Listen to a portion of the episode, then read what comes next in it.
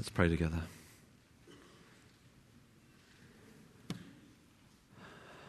His face ever to behold.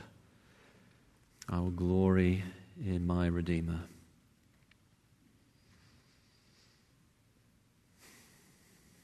Our Father God, we pray that by your Spirit you would help us to do that. In the name of Jesus, Amen.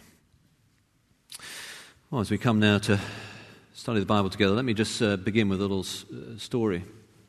I want you to imagine uh, something with me, if you, if you will. A lone individual, solitary finger. He's, uh, he's bending over a, a, a, small desk. Not this massive thing here, but a, a little desk off to the side. And uh, his head is is bent down over it. It's cold, and uh, it's probably somewhere in the winter, and there's a wood fire behind him crackling. Perhaps you can hear it in your mind. You know the kind of noise the wood makes as it burns. And uh, his study, that's what it is, is not particularly well insulated. And so, as perhaps you've experienced, if you've been in a similar sort of situation, a hut or something like that, if there's a wood fire, you get this occasional blast of warmth coming. Well, in this study, there are books, of course, and they're scattered all over the place. But there's one in front of him on, on his desk in particular that, that he's staring down at, and his finger is on a particular phrase and he's tracing it with his finger over and over again. He's got a, uh, a, hooded cloak on. It's a sign of the zeal for religion which had marked his life ever since he had been caught outside in a storm and been frightened of what would happen to him after he died. And so he's given his life to answer that question and to find eternal security, destiny, happiness. There he is. He's bent over the text. His finger is right there, tracing every single phrase, trying to understand it.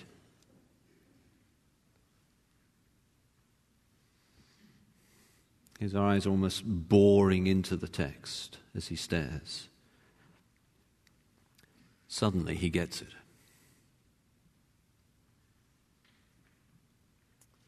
A little later, he described what historians call the tower experience, like this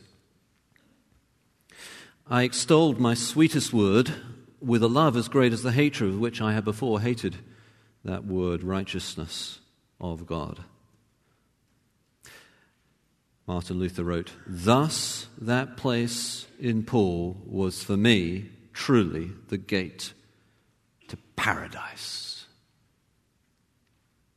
Sweetest word, gate of paradise. It's an interesting uh, little term, isn't it? Sweet, sweetest word.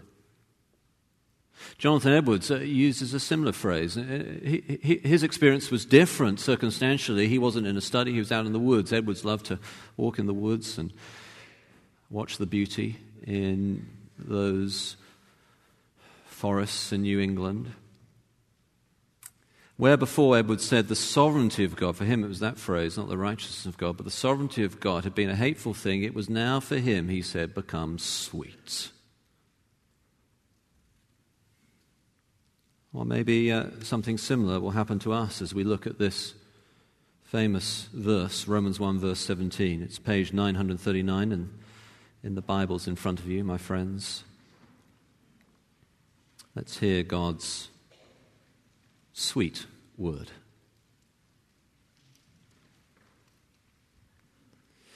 For in it, that is the gospel, the righteousness of God is revealed from faith to faith as it is written, the righteous will live by faith. Now, as is probably fairly obvious, this is part of a series of statements that Paul's making in the first chapter of Romans, and uh, I just need to set the context for you so you can place this particular sentence appropriately in its surroundings. So in verses 1 to 7, he has told uh, the Roman Christians, uh, in summary form, the gospel. He has said, uh, Jesus is king, son of David. The resurrection has declared that he is the son of God. He is king. And we are now people of this risen king, verses 1 to 7. Then, verses 8 to 15, he describes how, because of this, he is eager, he's passionate, he, he wants to preach the gospel to them who are in Rome. It's driving him with passionate zeal. And then, verse 16, he begins to describe and explain why that is. For I'm not ashamed of the gospel. It's the power of God for salvation to everyone who believes, to the Jew first, and also to the Greek. Now he comes to verse 17. It's a further explanation of the same thing why he's not ashamed, why he is glorying in this gospel, why for him it is sweet. For in it, that is, in the gospel, the righteousness of God is revealed from faith to faith, as it's written, the righteous shall live by faith. So Paul is explaining again with a further reason, a further development of why it is that he is not ashamed of the gospel, why it is that he's going all around these different places, these different towns, and proclaiming the gospel, why he wants the Romans too to glory in the gospel. What is the rationale for this? What is the motivation for this?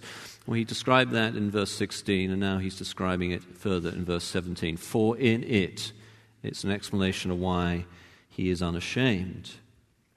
And he has three motivations here in this verse 17. First one is this a right view of the gospel. For in it, that is the gospel, the righteousness of God is revealed. People have many different views of what the gospel is and what it uh, has contained within it. For Paul, in it, in the gospel, is the righteousness of God revealed. So we are to glory in God, to find Him sweet by a right view of the gospel. The gospel is not only the power of God, how God wins, it's also the righteousness of God, how God makes people righteous. Uh, actually, this specific phrase, the righteousness of God, only occurs three times in, uh, in Romans in three different locations. And uh, it's, it's important to understand those two other places in order to grasp what Paul is saying by the righteousness of God. So look with me in Romans chapter 3, verse, verse 21. Romans 3, verse 21. I'm just getting a little warm. I used to say I'm getting a little hot, and then my wife said that's not appropriate to say from the pulpit. Uh, Romans 3, verse 21. Can you see that text there? Paul says this, but now the righteousness of God, he's explaining this key phrase in church history and key phrase in the Bible, has been manifested. It's a past tense now, whereas it's a present tense in, in chapter 1, because in chapter 3 he's referring to the cross. Where is the righteousness of God shown? It's shown at the cross. And now it is revealed every time it is preached, is being revealed now. So Paul says similarly to the Galatian Christians, Jesus Christ was displayed, portrayed, as crucified before your eyes. In other words, as he preached. It is being revealed. This moment, as we look at this text, is an eternal moment of significance that God, by His Spirit, has designed that this righteousness of God would be revealed to me and to you now. Why? Because it has been manifested, chapter 3, verse 21, at the cross. Has been manifested apart from the law, the law and the prophets bear witness to it. The whole Bible points to this death and resurrection of Jesus. The righteousness of God through faith in Jesus Christ to all who believe. What is this righteousness and how do we get it? Verse 24 it is a gift. So God's righteousness for us is a gift. It is how God makes people righteous. Now, look with me at the other place where Paul uh, fills out what he means by the righteousness of God in the book of Romans, Romans chapter 10 and verse 3. And there he distinguished the righteousness of God from human righteousness, works righteousness, how humans try to appear righteous by their own effort or religious attainment. So, Romans 10, verse 3, not, not human righteousness, the righteousness of God. It's a distinction. He writes there, Romans 10, verse 3 For being ignorant of the righteousness of God that comes from God, and seeking to establish their own, they did not submit to God's righteousness. So God's righteousness then is distinguished from our own righteousness. Now, obviously, Romans 9, those of you who know Romans well will know that Romans 9 through to 11 is an extremely complicated part of the Bible and part of Romans. And there have been many great preachers who've preached throughout Romans up until the end of chapter 8 and then stopped. Uh, I intend to go through Romans right towards the end. If I get to 120, we'll get to verse chapter 3, uh, chapter 10, verse 3. If I get, you know, we'll get there in the end. Right now, I'm not trying to explain those whole two chapters two chapters or so, I'm just trying to help you understand the principle that Paul is alluding to there. It's the righteousness that comes from God, this righteousness, in contrast to their own righteousness, human righteousness. Not our righteousness, God's righteousness. So it's a righteousness that is given by God, and it's how God makes people righteous before Him as compared to our own attempts to be righteous which fail because we are sinners, you and I. The media, the uh, TV entertainment complex wants to sell us various things and continually and constantly says that basically we're okay. Basically, we're morally fine. I'm not here selling you something. I'm here to tell you the truth. We need God's righteousness because our own righteousness will fail and it's on offer this morning. The righteousness of God is being revealed. Now, those of you who studied Romans or read the literature, or at least some of the literature on righteousness of God, will know there's so much of it, it is almost unmanageable. But actually, it's not that complicated.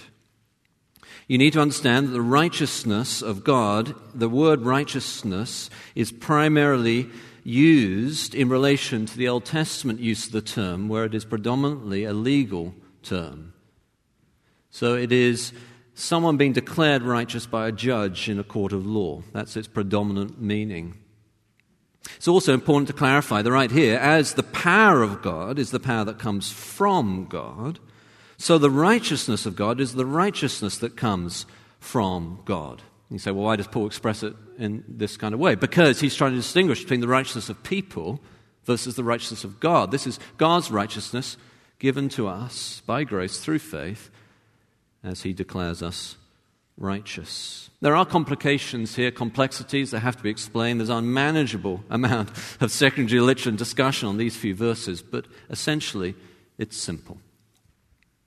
Look at it like this Say you are going to have uh, some health need addressed, and you get to the hospital, and a person walks in the door and lets you know that they'll be practicing on you. Well, that doesn't sound too encouraging, and so you ask them about their medical degree. And well, you find out that they have been working for some time in medicine and they have been practicing on many different individuals for a number of different years, but actually they do not have a, a, true bona fide MD. They're not really a doctor at all. Well, that is works righteousness. Works righteousness is saying the way you get righteous is by doing it and trying it and putting the effort in. It's like the huckster pretend doctor who reads a lot of the material on internet forums but is not trained or qualified as an actual MD. Now, this righteousness of God is the other way around. So, say instead you go to that hospital and someone walks in, perhaps uh, he looks a little young to you. It's the first sign of getting old, they say. Doctors and policemen start to look young. And maybe you wonder a little and you ask about their qualifications and you find out the person has a real MD and from a, you know, first-rate uh, university, not the Institute of Surfing, but, uh, you know, from Chicago or whatever would be a good place to have an MD. I, I don't know. Chicago, would that be okay? Maybe not. I don't know. Some school you really like, Wheaton or something like that. I don't know. And and you, you, you know, they may look a little young to you, but they've been, they've been, they're out of medical school, they've done their residency, they've been practicing successfully for a number of years. That, that's the righteousness of God. It starts with a right status. and then leads to right practice rather than the other way around. You see, of course, once we see that, it makes us bold and passionate and committed about this gospel, and unashamed. We have a right view of the gospel. It's not about whether we're extroverted or introverted, our enthusiasm for Christ and for this gospel, any more than if you recommend a good doctor. It's a sign that you're an extrovert. It's because of the nature of this righteousness that is revealed in the gospel. You can have a right standing before God. Well, Paul gives another reason for the motivation to be unashamed of the gospel in this verse and have this sweetness of God. Not only a right view of the gospel, but also, second, a right view of faith. Paul's getting very bold with his writing now. Can you see what he says? It is from faith to faith. He doesn't leave much room for anything else. Now, each time Paul mentions faith, we have to bear in mind his definition, verse 5, the obedience of faith. And our understanding of that, which uh, we call trustingly submitting, and that's different from just, you know, saying uh, you're a Christian and believing something as mental assent and agreement. No, it's actual trustingly submitting to Jesus as the King, as your King. So this isn't just more and more religion, but more and more of grace, faith, Christ, transformation by the Holy Spirit. And Paul's been very bold about this. This righteousness of God is faith to faith, nothing else. Now, there are various different ways that people tried to understand uh, this phrase. Let me try and explain them to you. Some have said that from faith to faith is from the faith by which the Old Testament believers were saved to the faith by which New Testament believers are saved.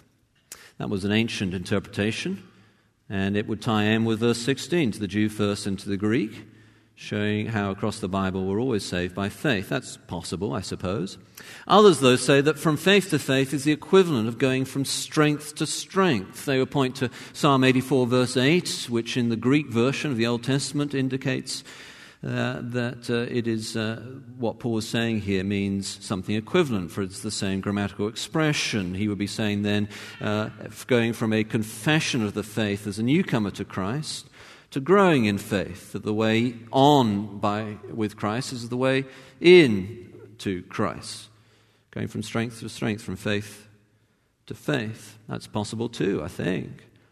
Others still would say that no, and say this phrase from faith to faith means just an intensity of expression or emphasis. They would point to the other place where Paul uses it in 2 Corinthians 2, verse 16, where he says there that uh, they, we are the aroma of death on the one hand and the aroma of life to the other, literally from death to death, from life to life. And most people would then say that's and rhetoric of, uh, of emphasis. He's saying, you know, death to death, life to life. He's emphasizing it. And so then they would say, here, he's saying not just faith, but faith upon faith, faith and nothing but faith, you see.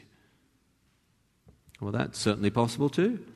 Others would say that uh, from faith to faith, Paul is uh, standing against any kind of synergistic view of salvation. That is, Paul is saying we do not start with faith and then go on to works but it's always faith right through to the end. Uh, that has some uh, possibility and merit behind it as well. Uh, as far as I can see, all those explanations uh, have uh, some um, possibility and could well be accurate. Uh, no one's ever accused me of lacking boldness from the pulpit, I think, and you'll probably take me seriously when I say I suspect all of them have some insight. There are other views that I could list that certainly I would disagree with, but I suspect those who know what they are here this morning probably already disagree with them, so there's not much point mentioning them, I don't think. Why do I say Paul's being very bold? Because the phrase from faith to faith, with the slightly different ways of looking at it that people have, is clearly underlining faith. There's no room for anything else here. Actually, faith is mentioned in these two verses four times. God is only mentioned twice, righteousness only twice, and the gospel, which is the topic of the paragraph, is also mentioned only twice, but faith comes four times. He is clearly emphasizing it. I had a conversation with someone recently that uh, made me aware again of how important this emphasis is. Oftentimes, people have questions about God, they have doubts. I, I've, I have had my doubts too from time to time. I came up with this approach. Every time I would have a doubt or a question about God, I would write it down. I wouldn't hide it. I would write it down on a piece of paper and stare at it and try and answer it right there and then. Most of the time, I would come up with a decent answer. If I didn't, I'll wait for a little bit and try again. And usually, within a couple of weeks, I had a good answer. I can cross it off my list. If I still couldn't figure it out after a month or so, I'd go and talk to an older Christian and get some insight. Most of the time, that was, that was answered. After a year or two, I'd find that 95% of my questions were answered. That, I thought, was something I could bank upon because I'm not even 95% sure I'm alive. You know. People say that faith is at the opposite end of the spectrum to doubts or questions. I haven't found that to be the case. Faith is at the opposite end of the spectrum to instability. Faith is trustingly submitting to what we know is true when we feel it is not. When we feel it is not apparently airplanes are still the safest form of travel. Faith is holding on to that fact even when there is turbulence. It's not irrational, it's reasonable, but it's opposed to instability and when we don't feel it's the case. God is utterly trustable. And faith is holding on to Him whether we have full hands or empty hands this morning. When there is turbulence. It all starts with Jesus, doesn't it? He was a real historical figure. There are no reputable historians who would doubt that Jesus truly existed. The Gospels are uh, normally thought to be fairly historically reliable. Those who disagree with them disagree with the miracles for philosophical reasons. You come across Jesus and you're faced with his claims and the things that he did, and if you decide that you trust him, you put your trust in him, then you begin to follow what he asks you to do and to believe, even when not always does it make sense.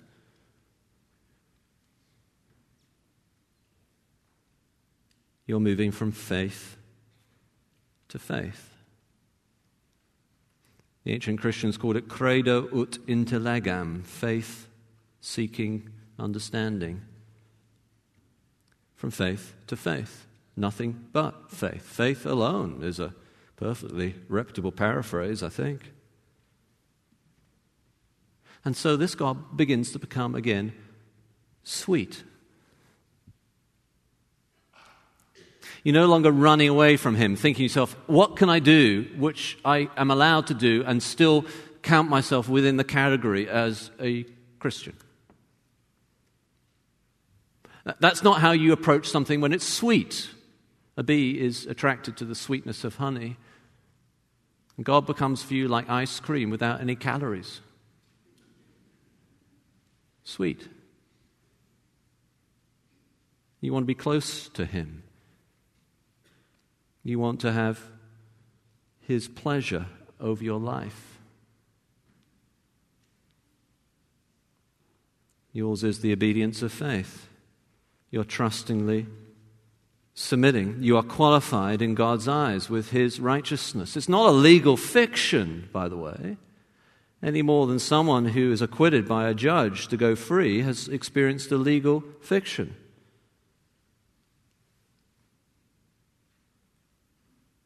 And so you are free and not ashamed. And you have renewed passion. And the gates of paradise begin to swing open.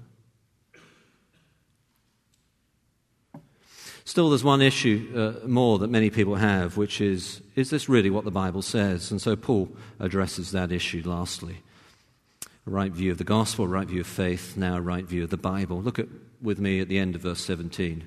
Famous quotation. We've mentioned already, but we need to understand it. As it is written, the righteous will live by faith. It's a quotation from Habakkuk. I've been now in America long enough that I'm no longer sure how you pronounce things here as opposed to how you pronounce things over there. Is it Habakkuk or Habakkuk or Habakkuk or something? I don't know. I get so confused now. My children pronounce things differently from how I do. The way, well, the way I do. And uh, there we go. So, Habakkuk. It's a quotation from Habakkuk, the book of Habakkuk. Uh, it's, it's, quoted here in Galatians and again by the author of Hebrews. Many people wonder whether Paul was fairly quoting the passage or misusing it. And so we need to dive into that briefly. In Habakkuk, the prophet about whom we know very little was writing regarding the coming Babylonian triumph over Israel, and it recalls the amazing specter of the prophet questioning God's wisdom. How could it be that God would allow wickedness to go unchecked? How could it be that God would allow Babylon, the evil empire, to rise to such power and significance? Perhaps you have those questions about things going on today. Habakkuk would be a good book for you to read. And he complains to God. And God answers, and he concludes with a prayer. In the midst of the book, there's this oracle which Paul quotes. Actually, there in Habakkuk, God tells the prophet to make this vision, this revelation, so big that a man running past it could not fail to miss it. So large that someone driving at 70 miles an hour down a highway could still read it. It's that important. And then he's told to wait, for its full meaning will come apparent later. Now, obviously, Paul was writing in a very different time about a very different set of issues.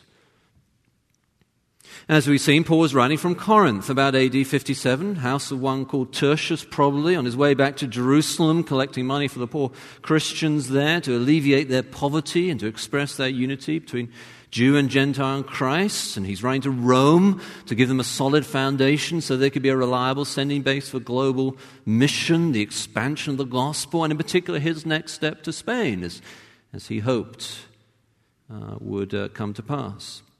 Habakkuk and Babylon are far in the distant past. But while the context is entirely different, the principle, the oracle, the vision, the revelation given to Habakkuk is exactly to be applied then and indeed now. The righteous shall live by faith. See, Habakkuk, what you think of as righteousness, the moral and religious activity of humans, is not sufficient. I require greater righteousness than that, and it comes by faith. It's my righteousness that I give, according to my will, my grace. See, Paul, the obedience of faith, that's what I mean by faith, and it's by it is received righteousness. By that the righteous shall live. Look, Habakkuk, trust me, and you will receive your righteousness from that, as will anyone else of whatever race or kind, Babylonian or Jewish. You, uh, Paul writes, you Romans, trust God and you'll receive his righteousness. It's not by law or works, but faith, that is trustingly submitting. And that faith is how the righteous shall live. The two other places in the New Testament where it's quoted are different again. The situation in Galatians, circumcision, radical departure from the gospel through a new look at Jesus and adding to him necessary law. The situation in Hebrews, uh, different again. Jewish Christians facing potential persecution, even to the extent of shedding blood, wanting to go back from Christ and avoid persecution by hiding in the synagogue again, being told they need to stick with Christ and have faith in him and therefore live and the Romans. They need to get this principle right so that they could proclaim the gospel to themselves, that there would be harmony between Jew and Gentile, and therefore be a reliable sending base for their neighbors of whatever race or kind. The just shall live by faith, not by race or law or works. Same principle, different applications. And the situation is different again today. One university where I spoke, I was told uh, by the students there of a particular professor who, who did this at the beginning of his classes to incoming freshmen. He picked up what was obviously a Bible and he got the attention of the class and said, Now, those of you who are Christians, you say the Bible speaks, don't you? Is that right? Picked up the Bible, threw it on the ground, and said, Can you hear it?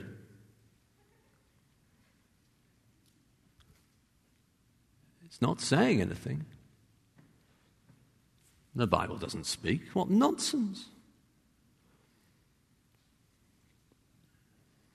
It's a rather extreme practice, but he's expressing the reaction of a thousand million people in response to what they've been told a thousand million times. The Bible gets old after a while. Just a collection of stories. What you really need from church is something completely different. Don't give me the Bible. Someone told me this, this week that they've been to so many churches, and College Church is one of the few churches that actually opened the Bible. Can't you give me brighter lights or, or, or, or, or, something more kind of, you know? The Bible? Really? Doesn't speak.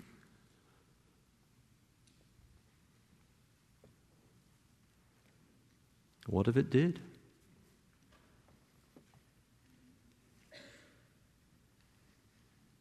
What if now?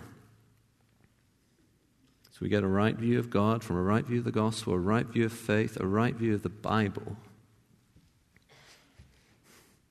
What if now, bending over this passage, our heads so close that almost by force of will, is it faith? The gates of paradise swing open.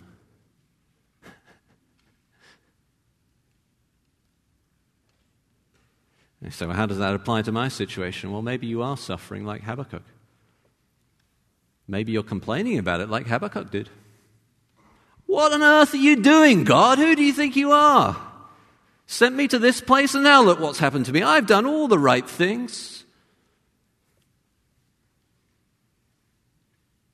The righteous shall live by faith, Habakkuk.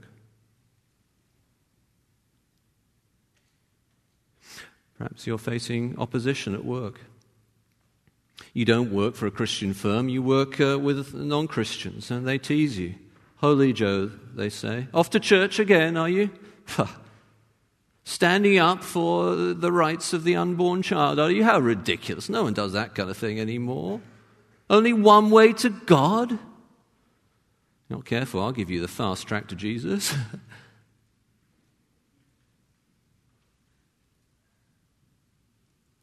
opposition from an empire as pagan as the Roman Christians faced. You can trust me. The righteous shall live by faith.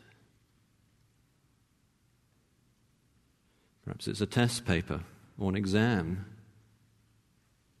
You're feeling the instability of your emotions. You're not quite sure how you're going to survive. God is reliable. The righteous shall live by faith. Perhaps it's a bill that has to be paid. The righteous shall live by faith. Oh, sure, you've got to work and do the normal things of life, but you can trust God to provide for you and shepherd you through that experience. The righteous shall live by faith.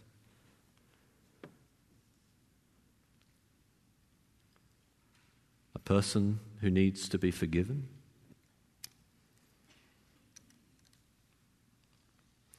You know, the funny thing is that every single one of us does.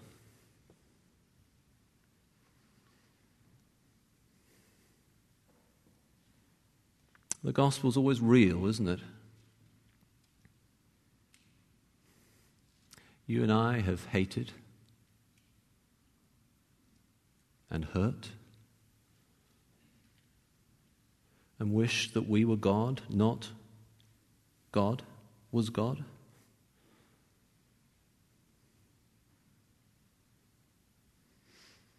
And that's true. And so we come in those doors on Sunday, every Sunday morning, a little whisper comes in our head and it says, What right do you have to come to church?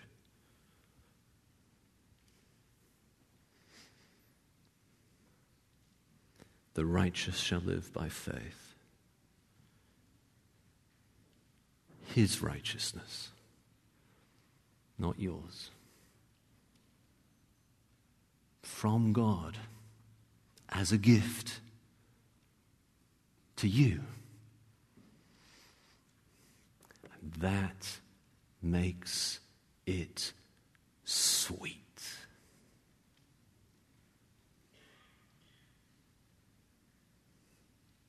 Let's pray together.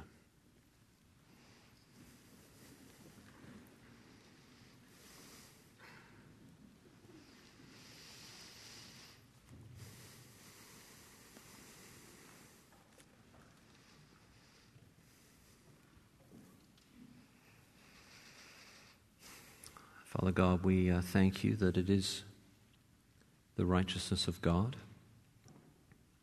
from God, not ours. And we pray that uh, we would trust you for that. And so live in a way unashamed of that gospel, bold, confident, committed.